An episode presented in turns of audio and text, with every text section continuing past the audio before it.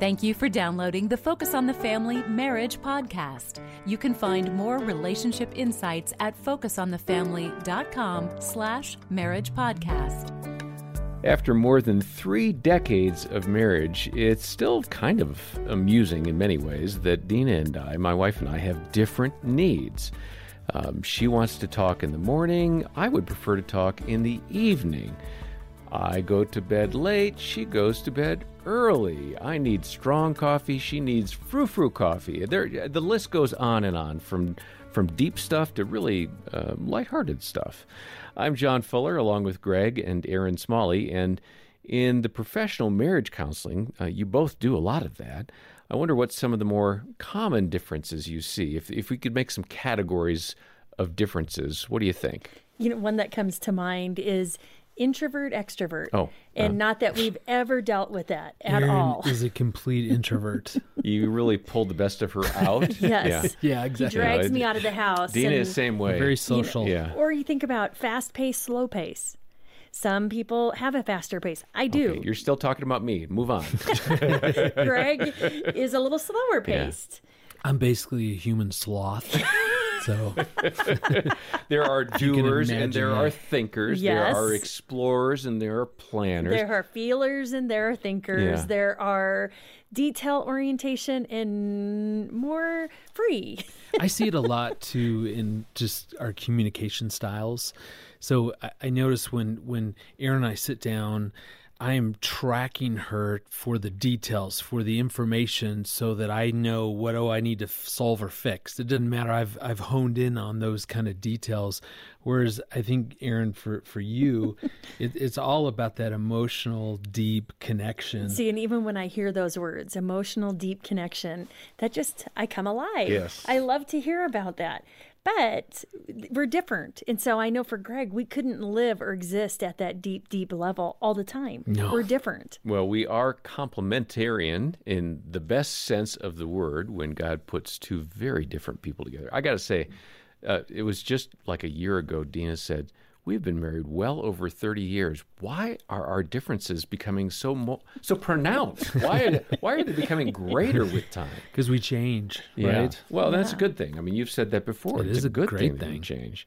Let's go ahead and hear some more of a conversation now that Jim Daly and I had with Arlene Pellicane, who has some great tips for couples to uh, work through their differences. Have you ever had a time uh, when James didn't take care of the kids? That seems to be the other big issue that we don't parent the way Yeah. moms parent. Not You don't? yeah, yeah, we don't, and I hear that quite frequently, actually. But um, but there are differences Yeah. there. Let's take it out of the bedroom. Let's get it to the practical things. Yeah. things. And Um, and that's part of that respect piece. A lot of women will think, well, he doesn't know a thing about parenting, so we disrespect him very about true that. in which many many ways. thinks It's he pretty obvious when you see guys throwing babies up in the air and doing all sorts Come of things on, like John. that. Don't take all that Don't take the fun the away fun out of it. But but talk about those differences and how um, she can help her cause by understanding them better. Yeah, and I think it is respecting that he's going to do it different and being okay with that. I remember when Ethan was just a baby and James had said, Go out and do this women's event. And I was so happy. So I was going to something with friends and I came home. It was 10 o'clock at night. And I thought for sure my baby would be asleep. And instead, my baby was in the kitchen with James eating. And I'm like, Why are you guys eating? At Why is he night. awake? And they had been at the mall till just moments before, walking around. He's my and kinda guy. And I was like, why were you at the mall after past nine o'clock with the baby? Hmm. And now you're feeding the baby? And I was so bent out of shape, like, I cannot believe you did not stick with the schedule. And he said, relax. One night on the town's not going to kill him. That's what he said, you know? And I thought to myself, and it took me a few months to think this, Hmm. you know what? That's not a big deal. It was just one day, and Hmm. it gave me the evening out, and I should be grateful that he was willing to do it. And if he rolls a little bit different, it's okay. Okay, but here's the big question. Yeah. You can go 10, 15, 20 years Yeah. in your marriage and not come to that point weeks later Yes. after grappling with it that it's okay. Yeah. I've talked to that woman that for years it's not okay. Right. And it's caused this really deep friction between her and her mm-hmm. husband because he doesn't do it the way she wants it done. What can she do to say, okay, I can do it differently? That's a big step. Yes. I would go back to that respect to realize your husband so needs respect as to feel like I am competent in this home. And even if you think, no, you're not, for you to be able to say, wait a minute, my opinion about how things should be done, that is not as important as me saying to him, you're competent, because the man is going to live up to the name you give him. And if you make him always feel like you're a loser and you cannot get this right, then he's going to feel like he's all thumbs when it comes to parenting.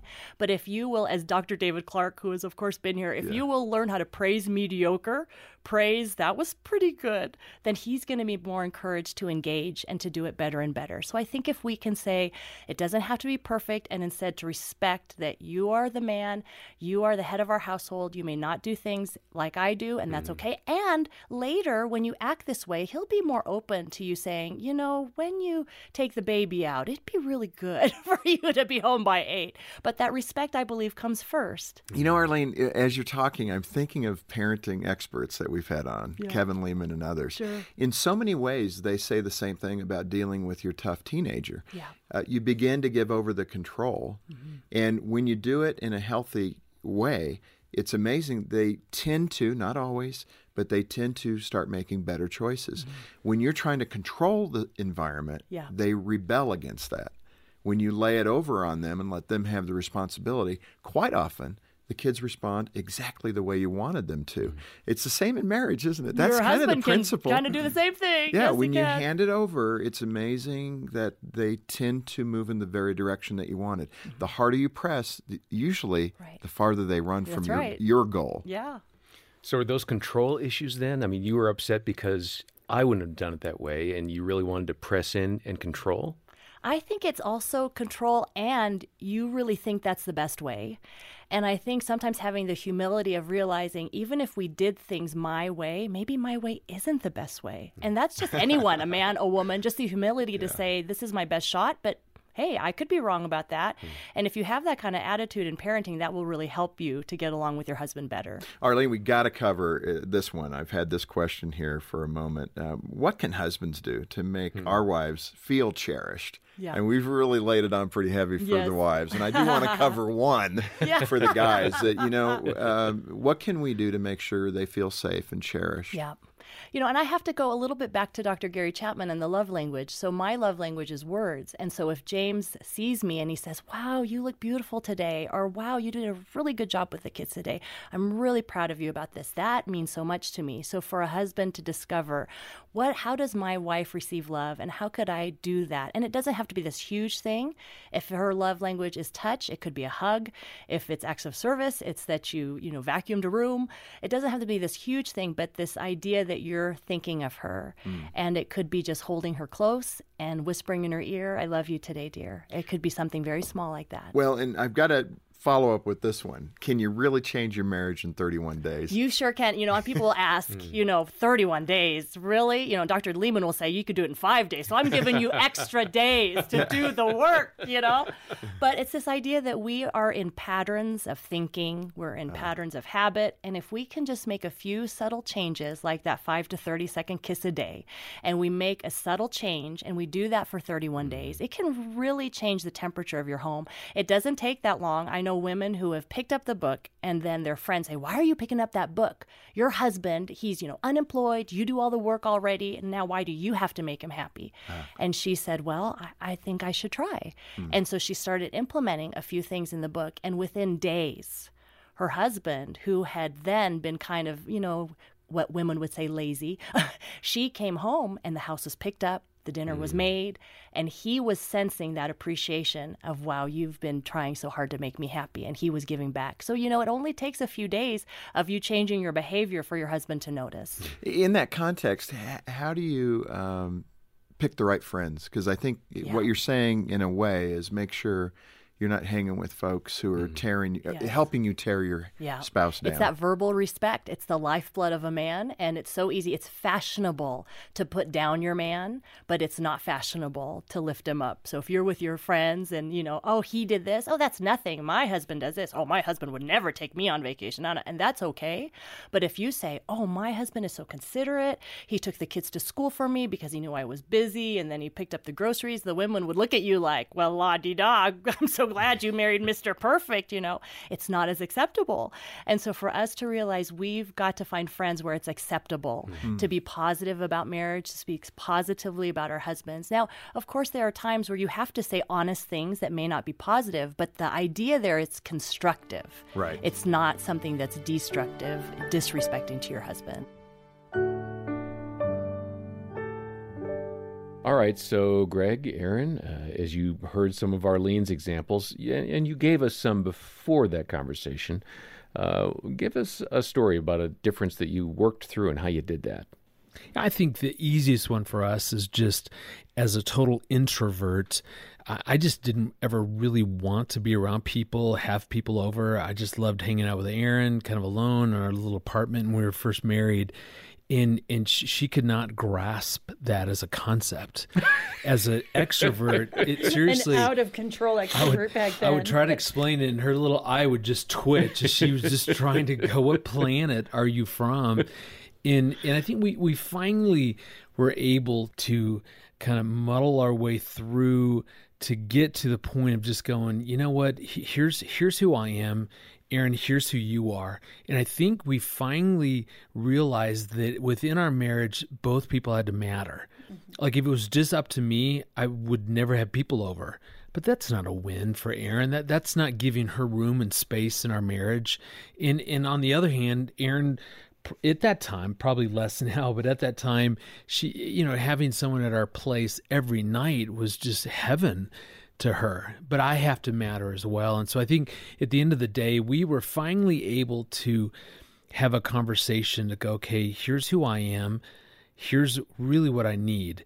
And, and we took both of those and said, so what might a solution look like? And I think that we we landed on, you know, over the weekend, let's have one night that's just for us, and we'll just chill. We won't go anywhere. We'll just kind of hang out, and and otherwise we can have some people over and I remember feeling like, okay, yeah, that works for me. Does that work for you? And, and, felt a huge sense of accomplishment that we were able to to take something that seemed so insurmountable yeah. in terms of our differences and just find some middle ground. And this is uh, in one of your books what you call the win-win, right? That's I mean, right. Mm-hmm. Yeah. Mm-hmm. I can remember though eh, when we had that conversation all those years back, I really didn't understand that that's who Greg was. So I think awareness is so key because you just just acknowledging my spouse is more than likely sees this different, experiences this different than I do. And that's a good thing. And if you can continue to infuse those conversations with that thought process of we're different and that's good. That's good that we're different. God made us different. And I know, Greg, you're probably thrilled that as I age, I've become more introverted. I wouldn't use the word introverted. I'm less extroverted. yeah. And Greg is probably less introverted. No. No. Okay.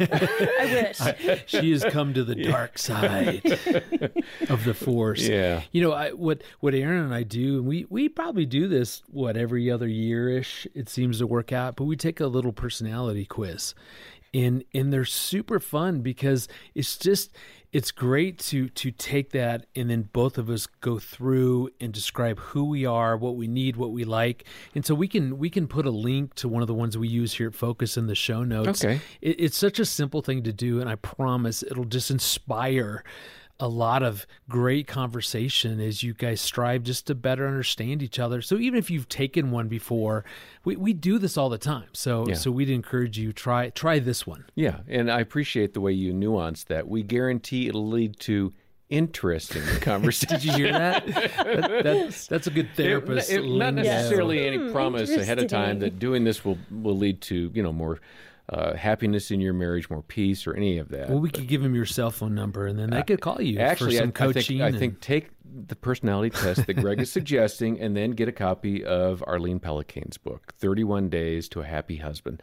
That we guarantee will lead to more interesting conversations.